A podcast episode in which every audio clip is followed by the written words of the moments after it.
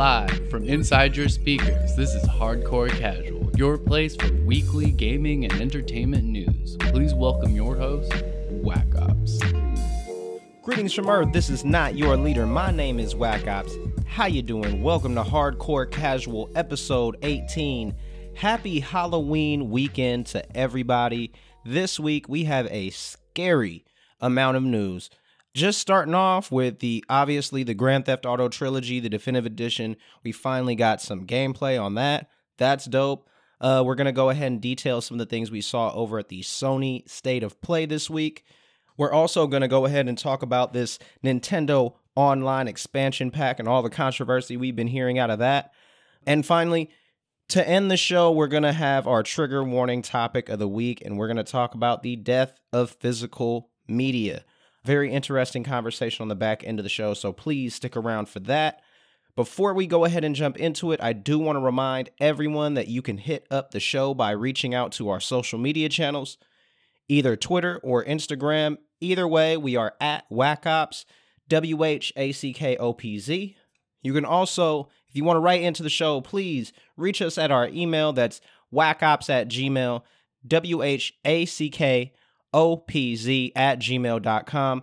Please write in with any questions or comments, or hey, if you just want to hate on the show, you can write in there too. And then we're going to see what could make the show next week in our community segment.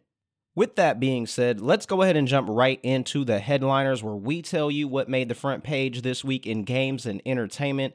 And of course, no better place to start than with the Grand Theft Auto, the trilogy, the definitive edition. That is a mouthful. I'm sure we're going to get tired of saying that. I already am. Um, but outside of just the title of the the trilogy that they're releasing, let's talk about some of the changes that were actually made to this definitive edition compared to what we got in the PS2 generation. So, starting off, we got some quality of life fixes. For those of us who have tried out some of the old trilogy as of late, I have in the last year, and those controls were rough. So expect modern control scheme and layout, which honestly is the biggest sticking point for me. Improved driving, shooting, and movement. That is huge. We're also going to get a weapon wheel and a radio wheel, so we won't have to toggle through. I'm mostly talking to my old heads on this, but trust me, there are some major gameplay features that we lived through that I'm glad we won't have to deal with again. We also got a map update. The map, the mini map specifically, will be a little bit bigger. And we also are going to have the option of placing waypoints, which is a big deal. You actually had to learn the open world before and actually have to maneuver through it without knowing the optimum way to go or if you were going the right direction. It made for a lot of really fun shortcuts, though. The other quality of life fix that they made was you were able to restart missions immediately after failing them before you had to start at your last save, go find the mission, sit through a cutscene again, and then start the mission again. Now you will be able to just start the mission. That is beautiful.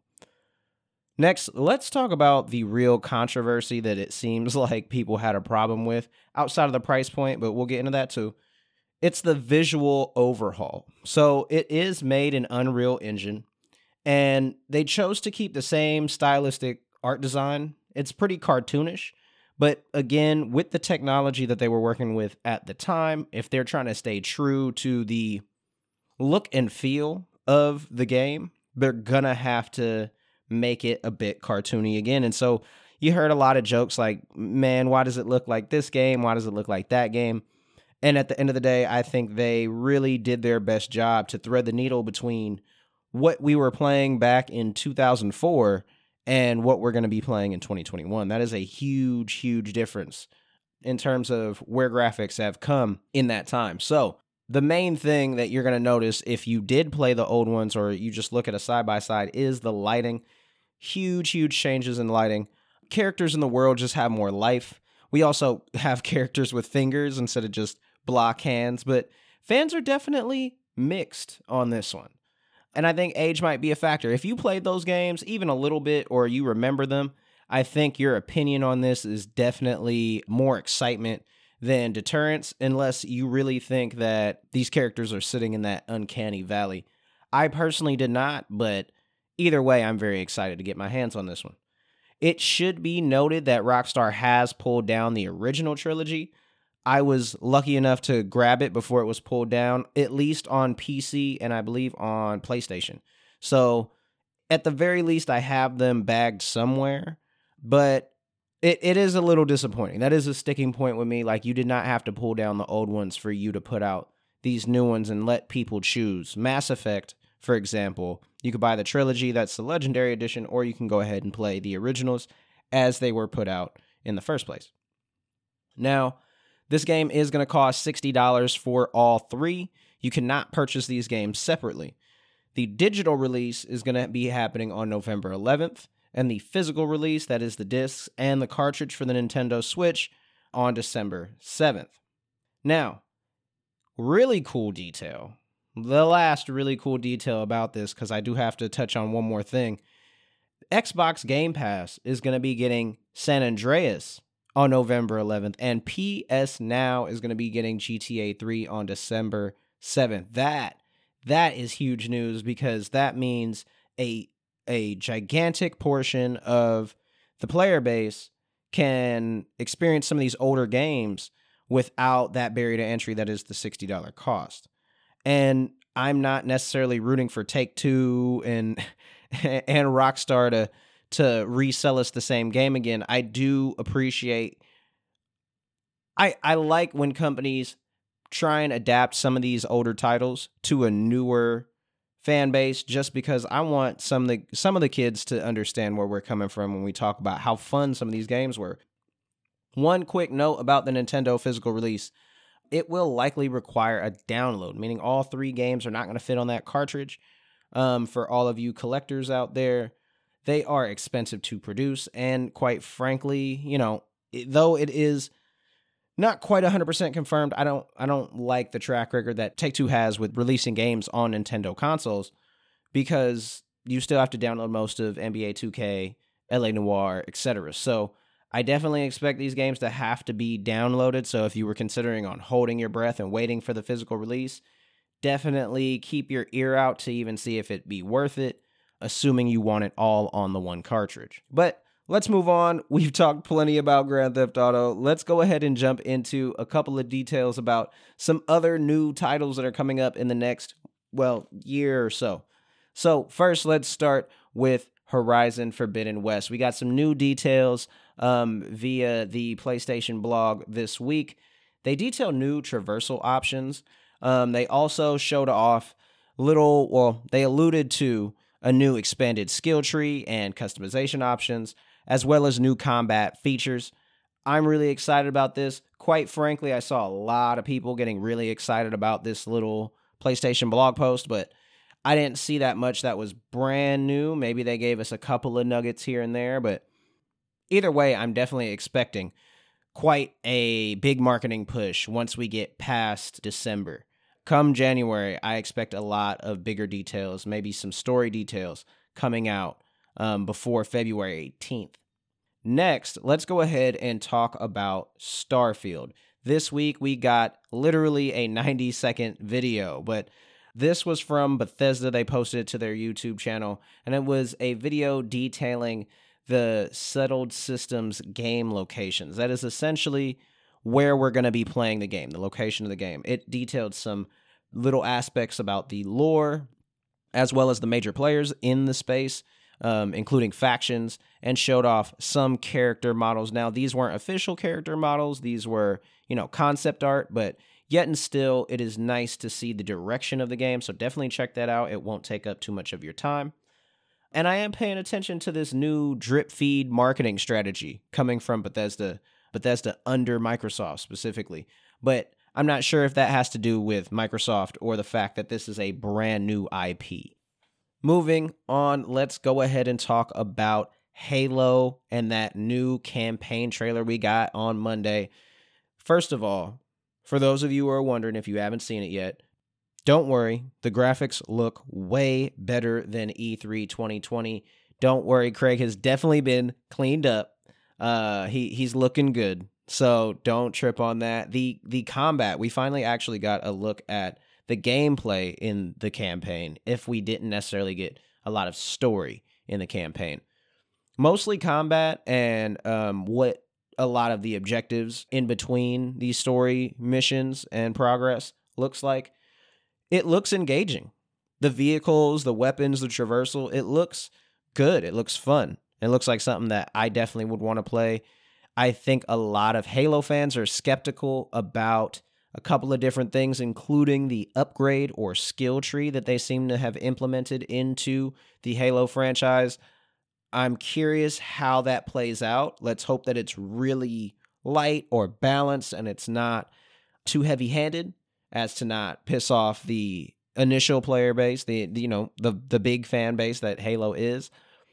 It's also curious because it looks like this is going to be a hub based open world, meaning you're going to have like biomes essentially that you bounce in and out of or you progress through.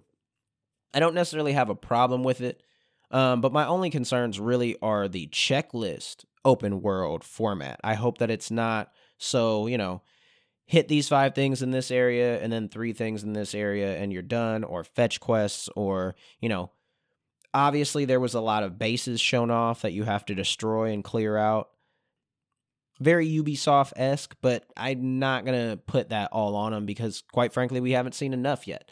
And we're probably not going to see a lot until reviews start coming in and we actually get our hands on the game. I think this was one of the last big pieces to drop. Hopefully, they're saving a little bit for the Xbox 20th anniversary, but without a lot of story in the campaign trailer, let's hope that is a sign that they're doing good things and not that they're rushing to finish crucial aspects of the game. Now, that's enough of the headline news. Let me give you the monthly releases for November real quick, and then we're going to move on to the word on the street segment. So, first things first. November 5th, we have Call of Duty Vanguard and the Animal Crossing Happy Home Paradise DLC. On November 9th, we have Forza Horizon 5. That is definitely 100% a pickup for me. On 11 11, we have Skyrim Anniversary Edition. If you haven't bought it yet, yes, you have. You're lying.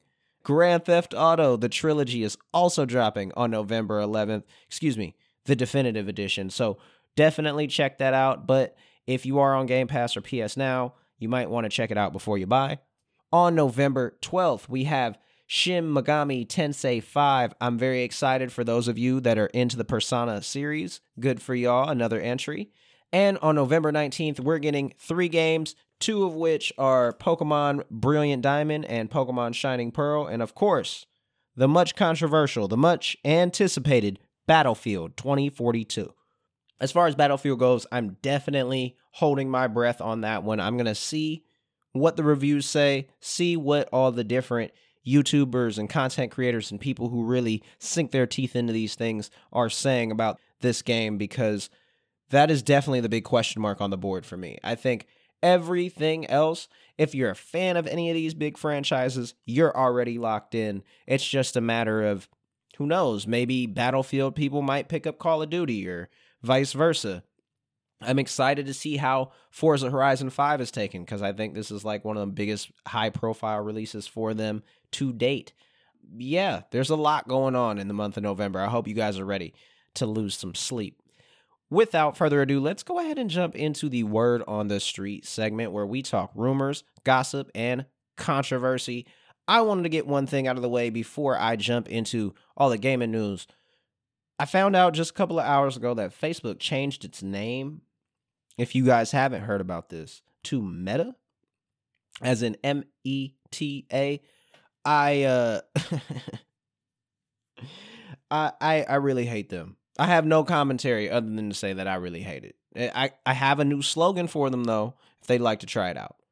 Meta, where reality goes to die. That seems pretty fitting for Facebook and what we've known of them as of late. if you're on Facebook, I would imagine it's probably because you have a Oculus Quest and if you don't have an Oculus Quest and you're on Facebook, please leave. It's not good for you. Unless you're supporting content creators on Facebook Gaming, in which case I can't really blame you there. Anyway, let's stop talking about Facebook and get into another fantastic, wonderful enterprise that we love to talk about on this program, and that is Ubisoft and their interesting new marketing strategy.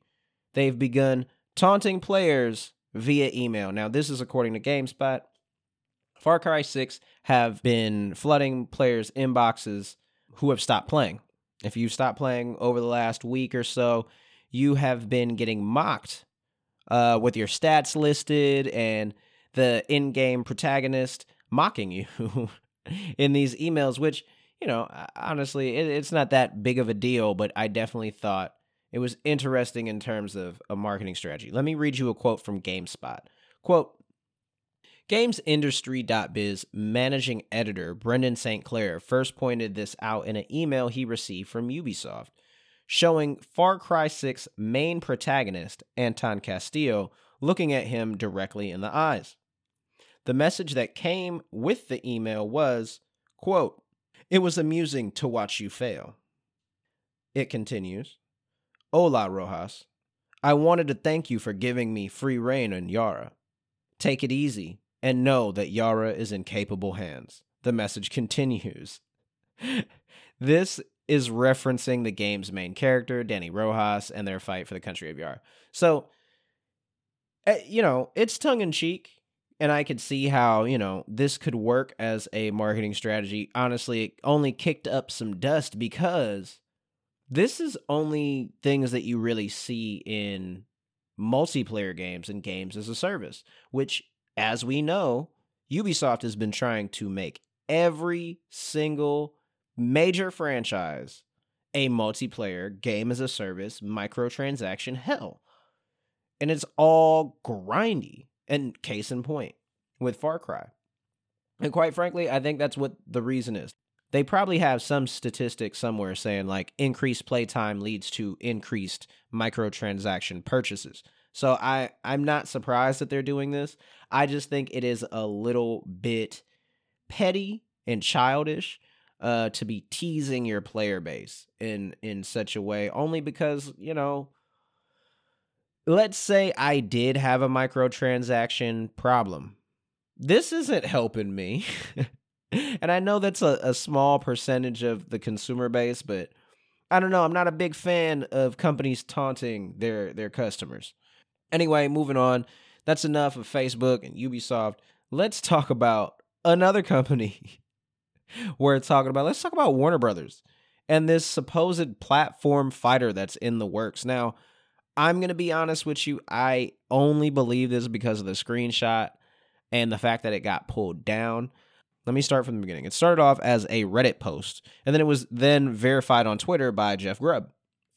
Now, the next day, a screenshot was posted by Hungrybox or Liquid H Box on Twitter, and he posted a screenshot of a Cartoon Network Smash clone just like the Nickelodeon one we just got this last month. Now it is officially Cartoon Network's turn to hop in the pool. So, the post on Twitter and there was an associative YouTube video was later taking da- taken down, and that completely legitimized the claims. Once Warner Brothers was striking these images off of social media, that pretty much let us know that this is actually happening now. I'm I'm too excited to believe it, quite frankly, because when I read you this character list, your jaw might just hit the floor. So, here's who's supposed to be in this new game from Cartoon Network and Warner Brothers. Tom and Jerry, Batman, Superman, Shaggy from uh, Scooby Doo, Rick and Morty, Steven Universe, Gandalf, and Bugs Bunny. That is truly the most random assortment of characters that I could think of. And I understand that WB owns a weird kind of amalgamation of different franchises, but wow. I you should have seen the memes, man. I just don't want I don't know how to feel about Shaggy facing off against Gandalf. You know what I mean? I don't know how I feel about Batman versus Tom and Jerry. Like I feel like you're you're dogging out Batman in that situation. Like, oh, okay. I'll say this any character that's even remotely serious, I feel like it waters down just a little bit if you get beat up by like Steven Universe. but the, never mind. Moving on. Uh, Nibellion on Twitter later went on to read some details. Now, this is him uh, reading directly from Jeff Grubb on his podcast. He dropped some details. So, quote, Grubb just dropped some new details on Warner Brothers' upcoming platform fighter, MultiVersus. So, according to the source, it looks kind of cheap.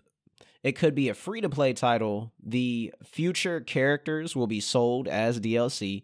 That sounds like a cheap free to play title to me. And, of course, their first DLC fighter could be Warner Brothers' very own LeBron James. Okay. What is going on? What is going on, bro? I I don't I don't know what's happening. I don't want to play as LeBron James, but I I'm probably to try this game out.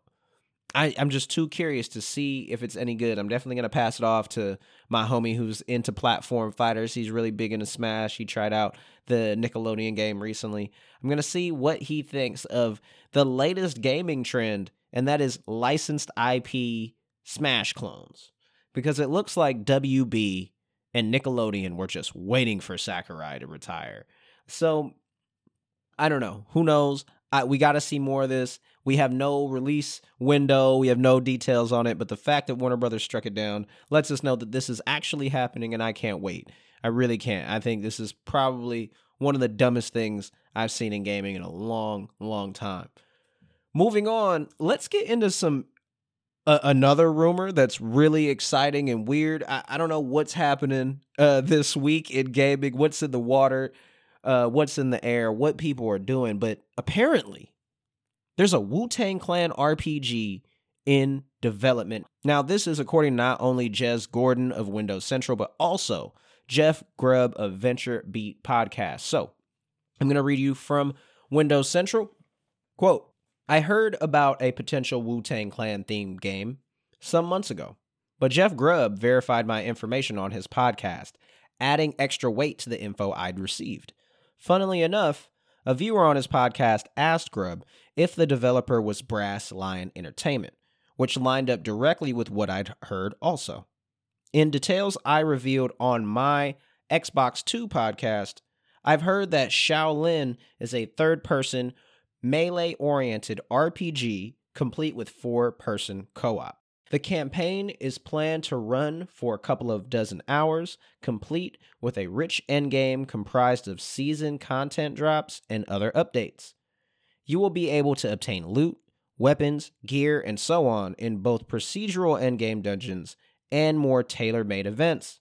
Also, it appears that the legendary hip hop group Wu Tang Clan themselves will be heading up the game's soundtrack. Wow. I okay. Let's just let's talk about the game first, and then we can talk about the Wu Tang Clan part.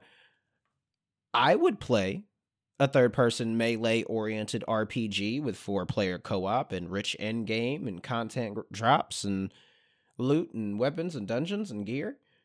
Yeah, that sounds all right. And when you add the fact that it is I hate to use the word canonical, but like with the Wu Tang Clan's history, they've been around for so long. It's they are very much in love with like the whole kung fu time period in terms of film. They they use a lot of different martial arts tropes in their music and in their movies. Eh, they're nerds. They're nerds. And I'm really hyped because I, I think Wu Tang Clan is a perfect group to throw into something like this and I miss I miss so much the the crossover between hip hop and gaming. You know what I mean? And I hope that we can bring that back because that was a fun, fun, fun time in gaming, bro. Def Jam Fight for New York and Vendetta, NBA Street Volume 2, GTA San Andreas, all of these things, all of these games greatly influenced by hip hop culture. And I would argue a lot of rappers today probably grew up with these games but I'm excited to see what uh, the developers put together for Wu Tang Clan, and I really hope they don't put Wu Tang Clan out there uh, looking looking bad. I, I really want to legitimize more hip hop influence in the gaming space and bring about uh, some proper representation of.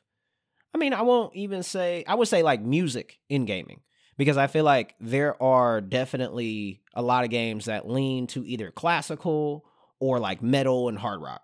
And I'd like to see a little bit or electric music. So I'd like to see more hip hop in games. Like when I was a kid, I feel like the early 2000s really, really took on hip hop as like a fun backdrop to their their games, and I want to see more of that. But with that, we're going to actually go ahead and jump into our first break. And when we come back, we're going to jump into the real, where we talk about all our movie news. And of course, we're going to talk about our platform wars segment, where we jump into Sony and Nintendo, because both of them gave us something to tear into this week. But without further ado, thank you very much. My name is Whack Ops, and this is Hardcore Casual.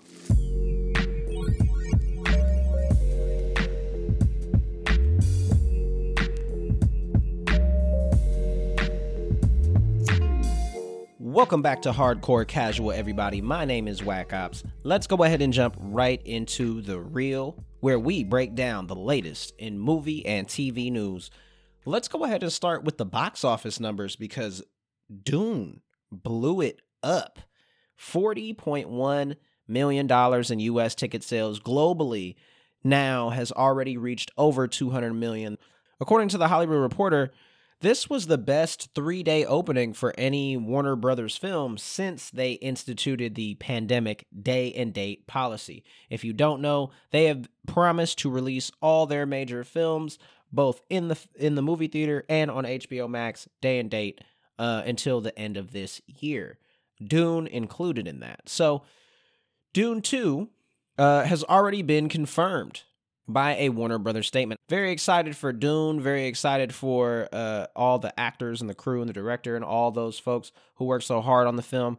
I'm curious to see where this goes. I'm wondering if this goes the way of like Star Wars and Harry Potter, or I wonder if it'll go the way of Avatar, where yes, it was this big shining moment, but then it can't quite get off the ground or it just takes a long time to get done. Let's hope that there isn't a long turnaround as a lot of the actors are young in this and I would love to see a follow up soon. Now, apparently the release for Dune 2 has already been set for October 2023. So I'm I'm curious how they're going to push that out uh during all this pandemic stuff, especially when you see a lot of other companies moving their movie releases back. Next, let's go ahead and talk about a Spider Man No Way Home spoiler. So, if you don't want to know any more about Spider Man No Way Home because it's already been revealed enough to you, then go ahead and skip about mm, three minutes. I won't give it too much time. Now, are they gone? Perfect.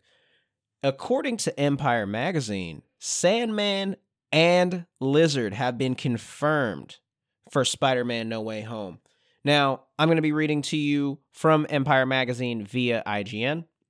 Quote According to the magazine, Rhys Ifans' Lizard, Dr. Curt Connors from The Amazing Spider Man, as well as Thomas Haden Church's Sandman, Flint Marko, from Spider Man 3, will be joining the growing list of villains in No Way Home. Now, this means that the Sinister Six is nearly confirmed. We already know Doc Ock, Green Goblin, Electro, Sandman, and Lizard are there. Who is going to be that sixth member? My bet personally is on the Vulture um, because you can't get enough Michael Keaton in these superhero movies, apparently. But other options are, you know, Scorpion, Mysterio. And if those of you who have seen some post credit scenes as of late, you know that Venom could pop up. anything is possible. I'm very curious where they go with this film because this is commonly being referred to now as Spider Man Endgame, which makes me even more sad to see this series end. Now, spoilers are over. Let's go ahead and talk about this next rumor, which is huge news. Honestly, I'm almost as excited for this as the Spider Man film. Apparently, a new Hulk movie is in development. You heard me. The Incredible Hulk is apparently getting another film, and this one is going to be in the MCU. Now, this is according to Geeks Worldwide. Quote, the GWW has learned that the Hulk movie is on the way and it's currently being called World War Hulk. Yes, we finally have a new solo Hulk film in active development at Marvel Studios, and we are told it is currently slated to start production in late 2022, likely following the events of the upcoming She Hulk series on Disney. Plus, this is huge. Huge. I'm so excited. Oh my god, dude. I I feel so bad for Hulk fans because he's honestly a super cool character, but he's too powerful. He's always been too powerful for the MCU, and Hulk fans have been done dirty. If you're a fan of Bruce Banner, his story, his story arcs, what he's had to go through as as a car uh, as a comic book character, he has a very very textured uh, story. Now, I am going to take this with a big grain of salt because they said they're going to start production in late 2022. And we just saw Marvel push back their entire slate of movies. But there were some unannounced, untitled movies on that list. So maybe one of them was the Hulk. Honestly, I hope that it is. That would be amazing. Now, in the comics, World Breaker Hulk, who is the World War Hulk that they're referring to, it was him versus the Illuminati, that being Black Panther and Doctor Strange and Captain America and Professor X and blah, blah, blah. The X Men and the Avengers. So he went up against everybody and did it. You know what I mean? He smashed everyone. He he blew up the world basically. And the World War Hulk storyline has already been partially done in Thor Ragnarok. So I'm curious to see how they kind of stitch together canonically all of this with Hulk, but I would love, absolutely love to see Hulk on the big screen and see his story arc carried out, not being attached to or having to rely solely on the Avengers as a driving force for his character. In other superhero news, let's go ahead and shift our focus over to DC because Michael B. Jordan's Val Zod project has been announced as an HBO show. Now, this is according to Deadline. Quote, Darnell Metayer and Josh Peters are set to write Val Zod, the HBO Max adaptation that Michael B. Jordan's Outlier Society is producing for DC Entertainment and Warner Brothers Television. Now, if you're not familiar with Darnell Metayer and Josh Peters, they are the writers of American Snow, The Nola, and Hannibal. All of these um, decently popular television shows. I've seen some of American Snow. Um, and I I've heard good things. I've also heard good things about Hannibal. I have not heard anything about Nola yet, but I'll have to catch up on it.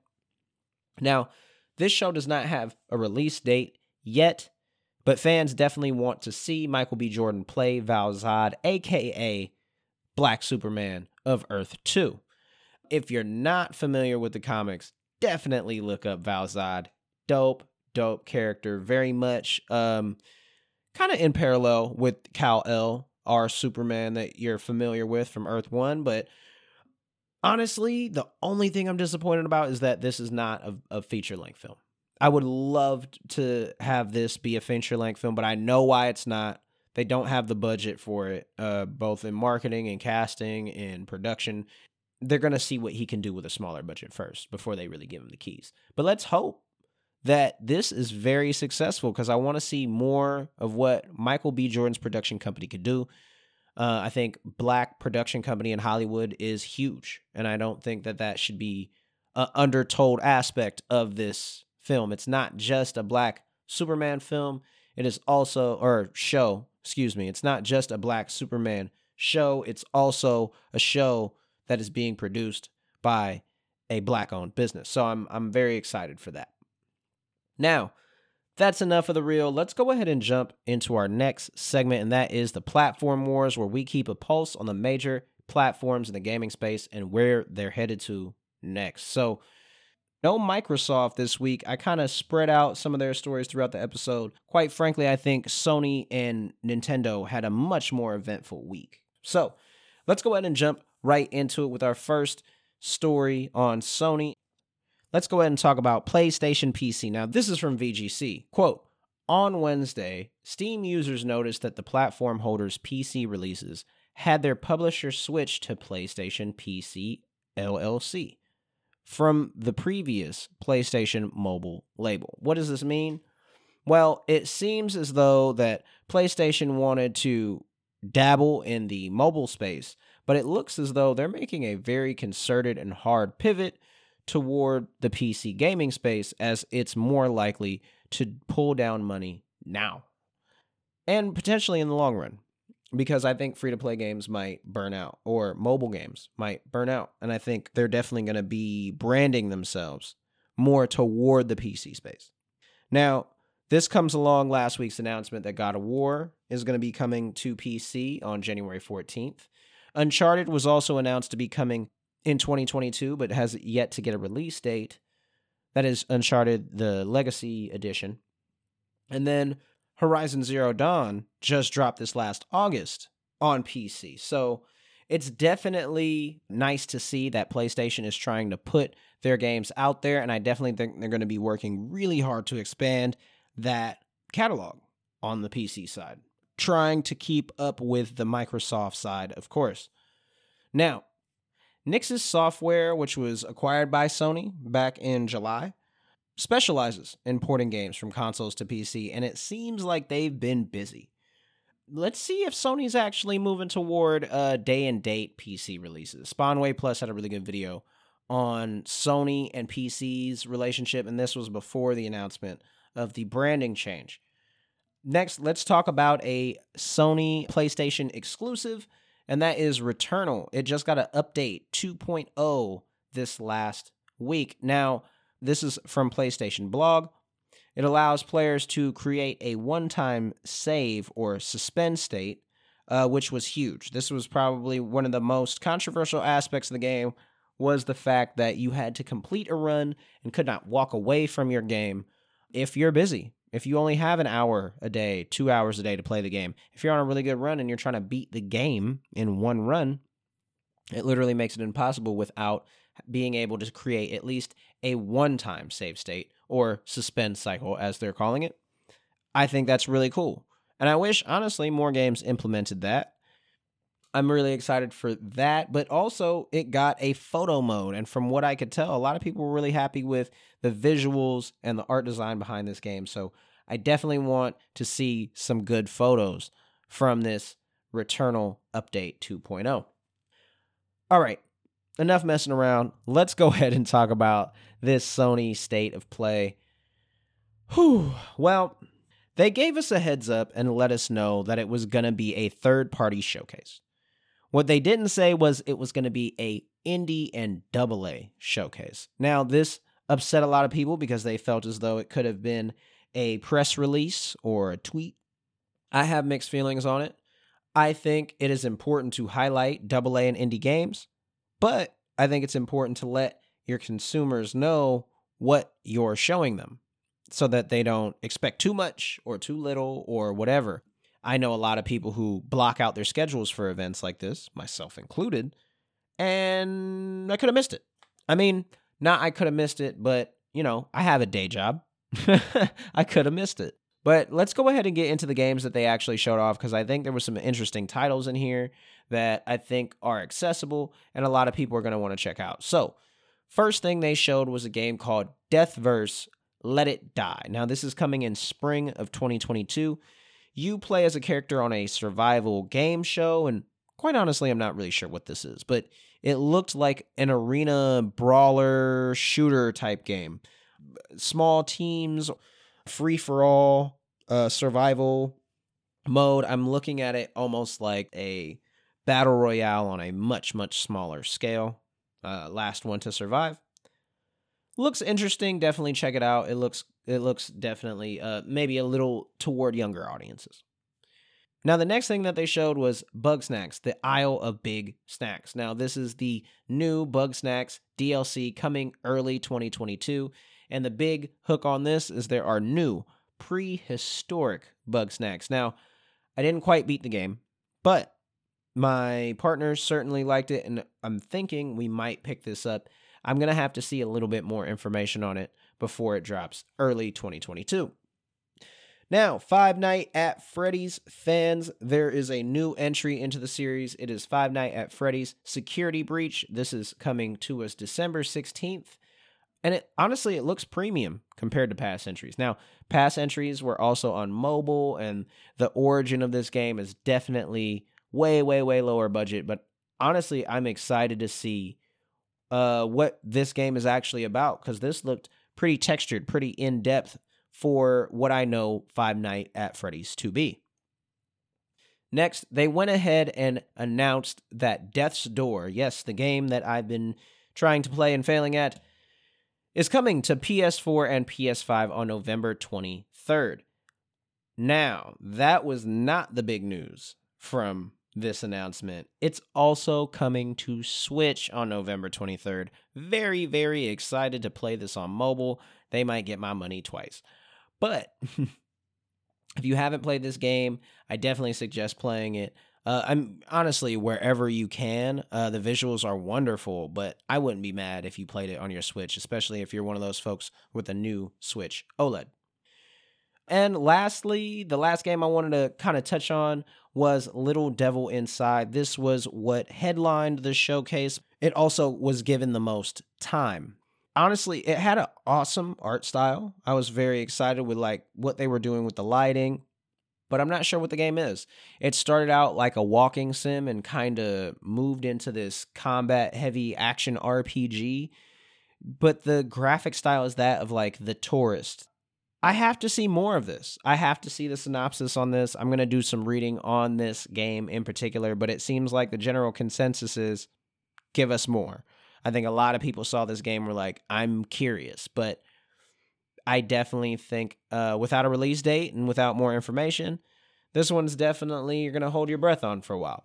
Now, a lot of people were disappointed by the Sony, the Sony state of play, but honestly, it's getting to that point in the year where I'm not expecting huge announcements because we're locked and loaded for the big Christmas uh, holiday buying season. So, as far as that's concerned, unless you're really paying close attention to some of these releases that looked buggy during their betas or things like that, Battlefield, then I think you're pretty much set on what you're going to be buying this year. But again, they could always surprise us with a little bit more. I hope that we don't, honestly, I hope we don't get another state of play till like December uh, I could I could take a month off from Sony State of Plays and Nintendo. And outside of the 20th anniversary celebration, I'm not saying that I'm not excited for more games announcements, but unless they have something to actually show us, I think I'm good. I think they can just put two of these together and pack it out, you know, instead of giving these little content drops just to kind of satiate the gaming gaming Twitter basically. Just give gaming Twitter something else to complain about. But let's go ahead and move on into Nintendo. We got a little bit to talk about with Nintendo. Now, let's start first with the Jerry Rig Everything PSA. Now, if you know anything about Jerry Rig Everything, he is a YouTube content creator and he destroys your hardware so that you don't have to. And he broke down a Nintendo Switch OLED again, for the purposes of giving it a durability rating so that you understand what you have in your hands and protect it properly. He gave it a low durability grade uh, because the Nintendo plastic cover on the screen is meant to protect you if glass breaks and keep it from scattering all over the place, but it doesn't actually protect the screen itself from breaking in the first place. So, I don't do this too often, but I'm going to implore you, please, if you have a new Nintendo Switch OLED model, buy a screen protector. The glass one, the good one, the, the diamond uh, certified, all that, because it definitely will scratch and you know it possibly could like crack pretty easily the same way your phone cracks you know what I mean? It's not plastic like the Switch where you can kind of be a little rough with it. This is not a children's toy in the same way that a lot of Nintendo hardware has been in the past. Anyway, let's go ahead and jump into the real Nintendo news of the week. That was the Nintendo Online expansion pack struggles. I mean, my God, I, I haven't seen a, a release this bad in a while. I I'm I almost want to compare it to a game's release because of the kinds of issues that are happening. But at the same time, I don't know that we've ever um, run into a problem like this outside of literal individual titles being released in poor shape. So let me go ahead and jump into it. If you were one of the people who purchased Nintendo Switch Online Plus expansion pack, you may have experienced some of these things. For those of us that did not pay for it, I did not myself, there were definitely some serious issues. Now, first, if you bought the N64 controller, there were some issues with that being able to connect to certain games or certain inputs weren't working for you or just the inability to remap certain buttons which is incredibly important for a lot of people myself included now beyond that uh, nintendo's netcode was just horrible over the week uh, a lot of people were not able to link up and play I mean, honestly, I know a lot of people who bought this specifically to play old Mario Kart with their friends and are now unable to because the net code does not work. Now, even if the net code is working and you were able to race, a lot of people were dealing with either no sound, as in the music being cut, or straight up sound distortion, which made it sound, quite frankly, like a, a copy pasta. Uh, the recordings were uh, creepy and not fun to listen to. Um, now, there were definitely quite a few specific game issues. Most of them that I saw, and if you were on Twitter, you definitely saw, was the Zelda Ocarina of Time uh, issues, the Mario Kart issues, and just certain games that you need really tight controls, and you're not going to be able to get that with Switch and handheld mode. There's also save issues, input lag issues, and issues around designs and textures, specifically fog in Ocarina of Time. Now, the biggest issues were the save and input lag issues. If you're not able to save your game, that's really tough. And if you're not able to um, react to what the, is happening in the game, that's definitely going to be a tough one because that's kind of the whole point of an interactive medium. A lot of people also still have problems with the price point, me included. I did not purchase it because I wanted to see if it was well worth it. I do want to play Ocarina of Time, but I and I don't have a Wii U or a 2DS or anything, but I also am not willing to put up with poor quality and input lag and not being able to save my game. It just seems I don't know. Honestly, a lot of the issues seem kind of tedious and only really matter to like hardcores, speedrunners, and old heads, people who played on the original hardware, the N64. But some of these make the product a poor experience. Some of these are just bad. If I pay $50 for a year of this service, and let's say the first game I did boot up was Mario Kart, and the first thing I hear is these horrible, dis- distorted, compressed sounds coming out of this thing I, I'm I'm gonna be really annoyed. I'm gonna want my money back, and Nintendo doesn't do that. So I would say if you haven't purchased yet, you've been holding your breath. A couple of people who I think you can trust on this that have better information, more in depth information than me, go ahead and check out emulation and Nintendo creators on YouTube. MVG is a good emulation creator. You also have Nintendo Life, who rarely pulls their punches, and Wulff Den. I think he had a really good video on trying to get controllers to work. Now, let's go ahead and jump into our five minutes of football. This is a lightning round of flash highlights from the San Francisco 49ers and around the NFL. Now, first, let's talk about those week seven highlights. The Bengals made a hell of a statement game this last week. Cincinnati beating Baltimore. Bad. Cincinnati 41, Baltimore 17. That's a hell of a jump from last year, and Cincinnati is well deserving of some time in the sun for once. Now, the Chiefs continue to fall flat, now sitting at a 2 and 4 record. I am beyond baffled that a Andy Reid team has been losing this bad, and this last week proved it, only putting up three points against the Tennessee Titans. Final score Tennessee 27, Kansas City 3. Now, that's last week. Let's go ahead and talk about NFL Week 8.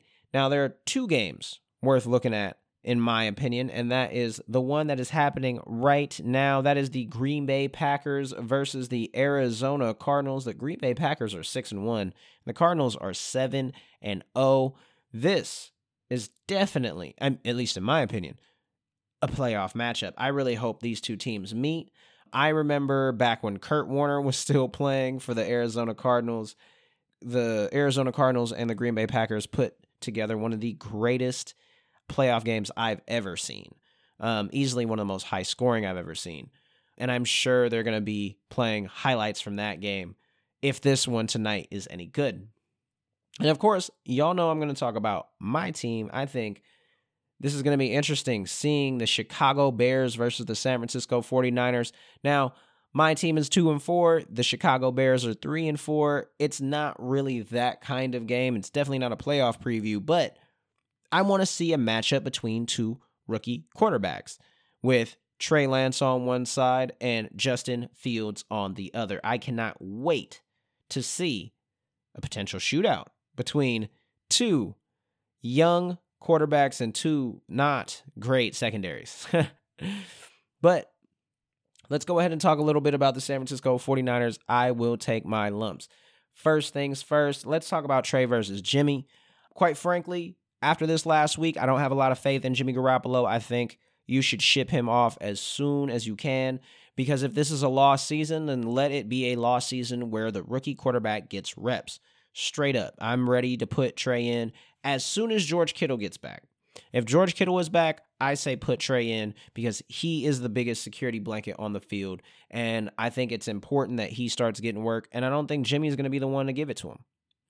I hear a lot of the fan base calling for coaching change. And quite frankly, I said it last week and I'm going to keep saying it. If you can name five coaches not named Bill Belichick that you would rather have over Kyle Shanahan, then I'm with you. But until you can do that, I don't think you can. I like I don't I don't think it's possible. I, I don't want to get rid of a coach that could potentially go to another franchise and take them to a Super Bowl. Think about how Atlanta feels right now. Think about how Atlanta looks right now. That could be us without a coach who can coach up these players and put them in a position to win. And lastly, let's talk about my expectations for the second half of the season. I'm not too excited. Honestly, if Trey Lance is in, obviously this number is going to be a little fudgy, but assuming Jimmy Garoppolo plays at least four to five more games, three to four more games, I anticipate we're going to finish just under 500 at 8 and 9. If the rookie's in there, maybe we win less games, but I anticipate winning less games would happen. Whatever games we win would happen on the back half of the season. So this is definitely going to be an interesting roller coaster of a season. And let's hope that Kyle Shanahan doesn't keep the fan base up too many more nights in a row because I can't I can't go through weeks like this again it was it was a gut wrenching loss to the Indianapolis Colts. We did not deserve to win that game, and I'm I'm not surprised. That's why I'm not doing a recap of it. Moving on, let's go ahead and jump into our second break. And when we come back, we're gonna jump right into our trigger warning topic of the week, and it is all about preservation versus innovation and the death of physical media. So please stick around. We will be right back. My name is Whack Ops, and this is Hardcore Casual.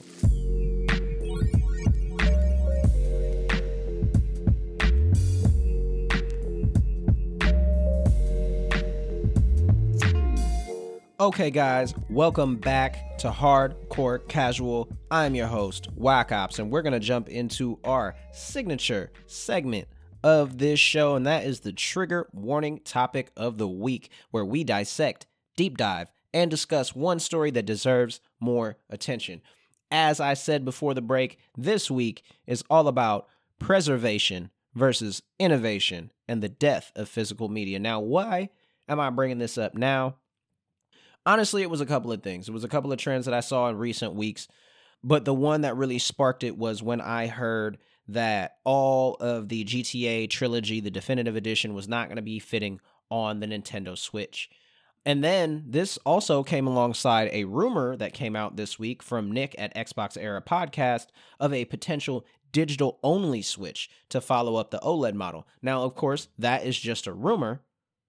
But between the release of the Xbox Series S at launch being a digital only console, as well as the PS5 Digital Edition being available at launch, I think the industry is becoming a lot more comfortable with the idea of digital only gaming. At least they have a financial incentive because it does cost money to press these games. Now, that is before we get into the cloud gaming of it all. And you look at the Switch with the recent Kingdom Hearts coming via cloud. Dying Light 2 will be out on Nintendo Switch day one via the cloud. And Remedy has already released Control on the Switch, being quite popular from what I understand. And it allows these hardware makers, I mean, specifically Nintendo, but everyone, I think the Xbox Series S is definitely in that category in terms of aged hardware or soon to age hardware and it helps these hardware makers extend the life of their aging hardware, which saves them money. If they can sell you the same console for 10 years instead of 5, it saves them money in not only R&D but marketing and this and that and this and so. So yes, that definitely uh, has not helped the cloud gaming craze. And if you look a little deeper, the supply chain shortage definitely has not helped it's actually accelerated the shift away from physical because people don't want to go to the store anymore. They don't want to go out anymore and wait in line for their next game release like I used to, like we used to. COVID has definitely scared off a lot of people from that aspect of physical releases. The co- the collectors are really the ones holding up a lot of the physical space to me. And then that's bes- beside the obvious environmental concerns of printing these discs that essentially are a waste of space, a waste of resources, or, or waste of plastic and gas that it took to even get them there, to transport it there. And, and it's an incentive for customers, environmentally speaking, to download games rather than go to the store and buy them, and for publishers to move away from it because of the physical cost. Time saved, money saved. The strategy for businesses used to be all about the software. And it, I mean, it still is. Don't get me wrong.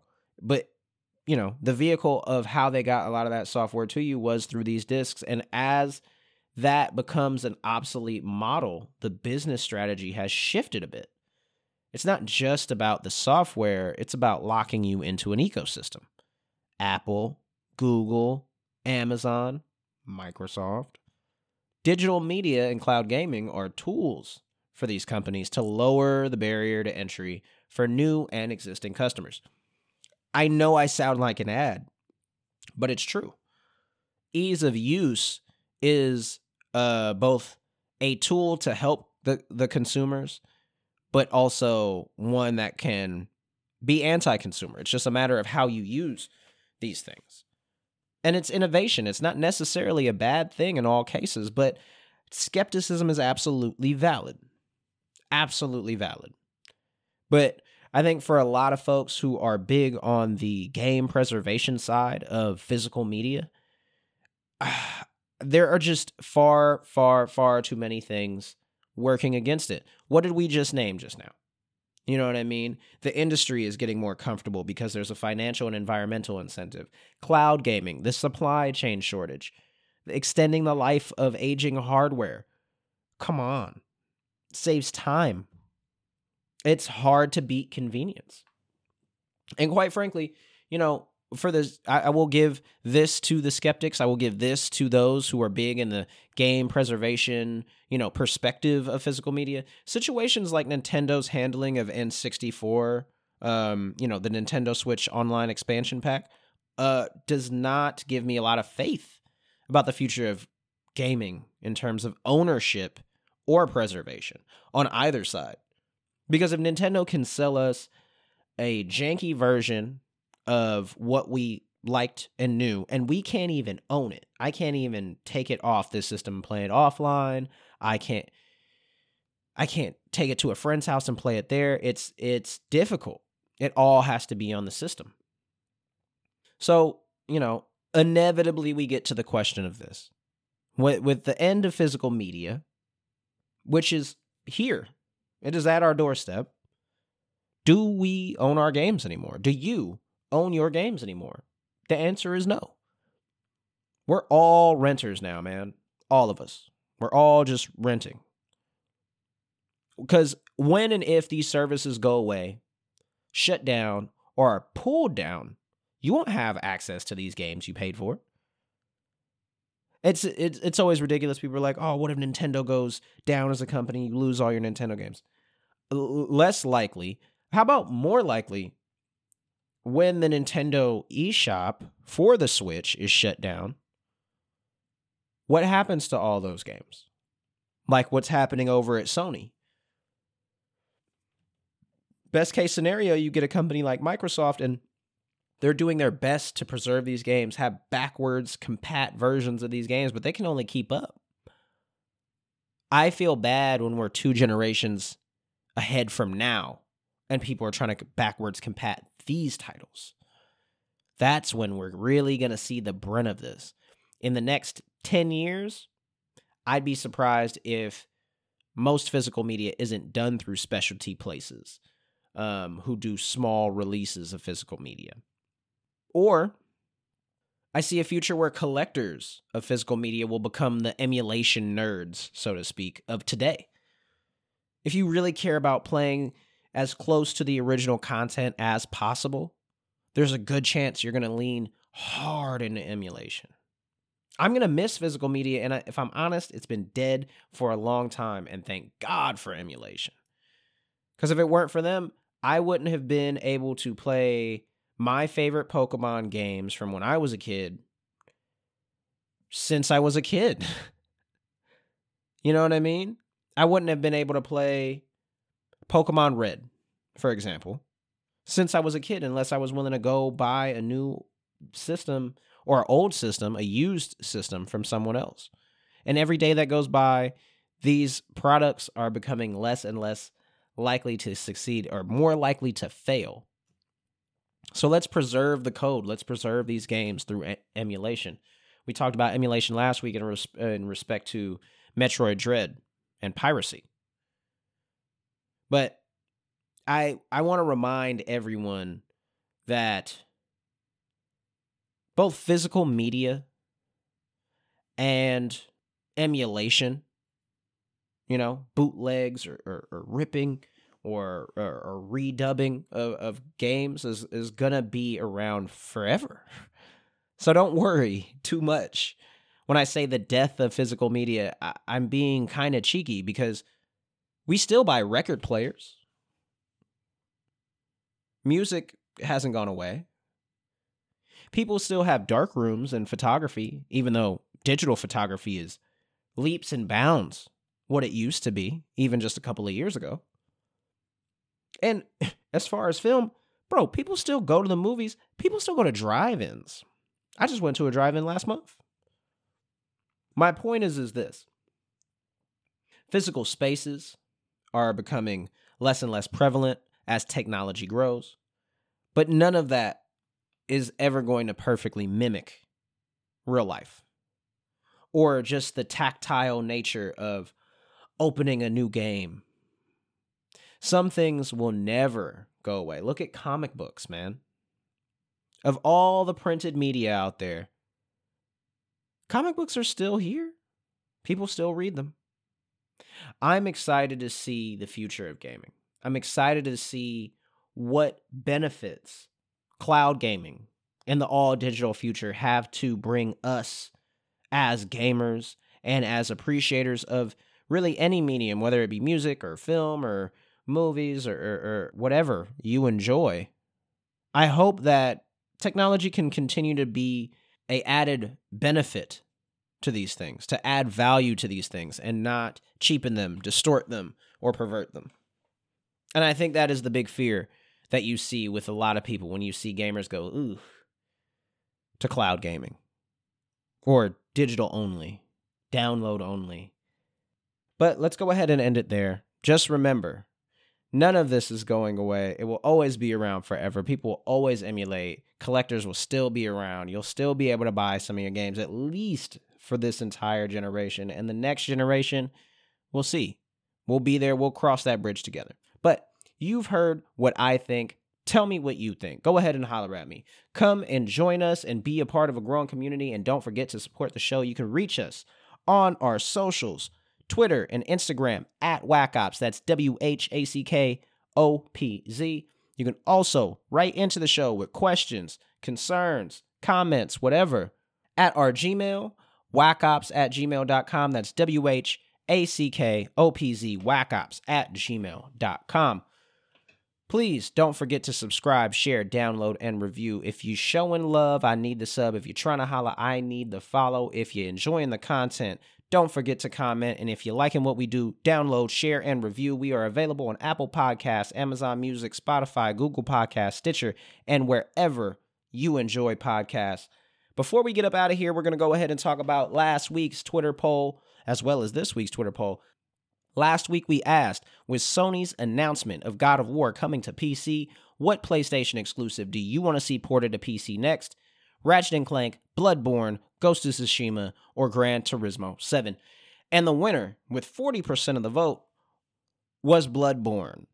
Now, it came close, but unfortunately, Ratchet and Clank only received one of those votes. It looks like most people are looking for Bloodborne to be played in that sweet, sweet 4K 120, or at the very least, have the option to push those graphical settings as high as they can go because that game is starting to show its age. Now, this week, our Twitter question, and again, you can participate by following us and voting on our Twitter at WhackOpz. This week, we are asking if you could only purchase one game in the month of November, which game would it be? Now, your choices are Call of Duty Vanguard, Forza Horizon 5, Pokemon Brilliant Diamond and Shining Pearl, or Grand Theft Auto The Trilogy The Definitive Edition. If you don't see what you like there, please comment down below. And we're going to go ahead and leave you, as we always do, with the shout out of the week where we give people their flowers and hold them up high. And we got two, not one, but two Twitch streamers doing big things for you today. First, it's Pokimane. For those of you who don't know Pokimane is, she is one of the top Twitch streamers. Definitely go check her out. Pokimane is now part owner in the Evo esports tournament. This is according to PC Gamer. Quote, Imane Pokimane Anys. Is that really her name? Imane Anys? Wow. Imane Pokimane Anys, uh, one of Twitch's most successful streamers, announced on Wednesday that she's the co founder and chief creative officer of RTS, a quote, talent management and branding consulting firm, end quote, for gaming creators. Buried in the announcement is the weirder, more interesting detail that RTS is the very same company that purchased the beloved fighting game tournament EVO with Sony earlier this year man, I just want to say congratulations to Pokimane. Congratulations for legitimizing gaming in the business space and showing creators how to cross over into the business side of gaming. I love to see it. Please, if you are a content creator, please look for a job in the gaming space. Please represent us. Please hire your friends like and I mean like your diverse a diverse group of your friends, quite frankly.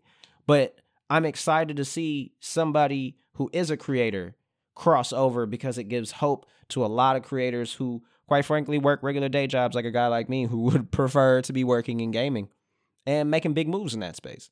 I'm very excited for Pokimane.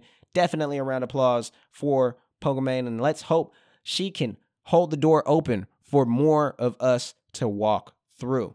Next, our second shout out of the week goes to T Pain, who is holding a Twitch listening party right now at the time of this recording. Now, this is coming to us from Variety.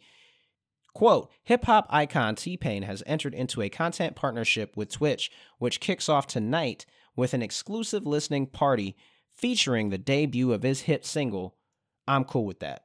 Now, again, this is being uh, this has already been live streamed at 5 p.m. at the time uh, on Thursday at the time of this recording. It's already happened on his Twitch channel, twitch.tv slash tpain. But I will continue reading from Variety. Quote, in addition, under the new partnership, T Pain will work with Twitch on other content for the platform, including monthly Post Your Song and Post Your Beat reviews from community producers on his channel. The new track also was the first song, quote, created and released with my community, and I hope this is just the start of a journey Twitch and I are about to go on to uplift and strengthen the music community on Twitch, T Pain said, end quote. I absolutely love, love, love seeing these businesses reach out to community based creators because that is something that's big in T Pain space. He is a community based creator. He's not just doing just his own thing. He's definitely doing stuff with other folks. I love to see engagement. Also, I like seeing businesses allow for autonomy on their platform from these creators. It seems like T Pain continues to win, win, win no matter what in the gaming space. And I am totally rooting for my man. I think he can continue to make gaming a lot more palatable. Like I said earlier, the cross section between gaming and hip hop, I love to see any space where that's going on. So shout out to T Pain. I hope he continues to do his thing and make waves for us. With that, it's time to close it out. You guys got an extra long episode this week, and I will miss you, but we'll be back next Friday, as we always are. And I hope that you can enjoy your happy Halloween, whether you're inside or outside. Have fun. Thank you very much for being here. I am Whack Ops. This is Hardcore Casual. Have fun, be cool, and stay dangerous.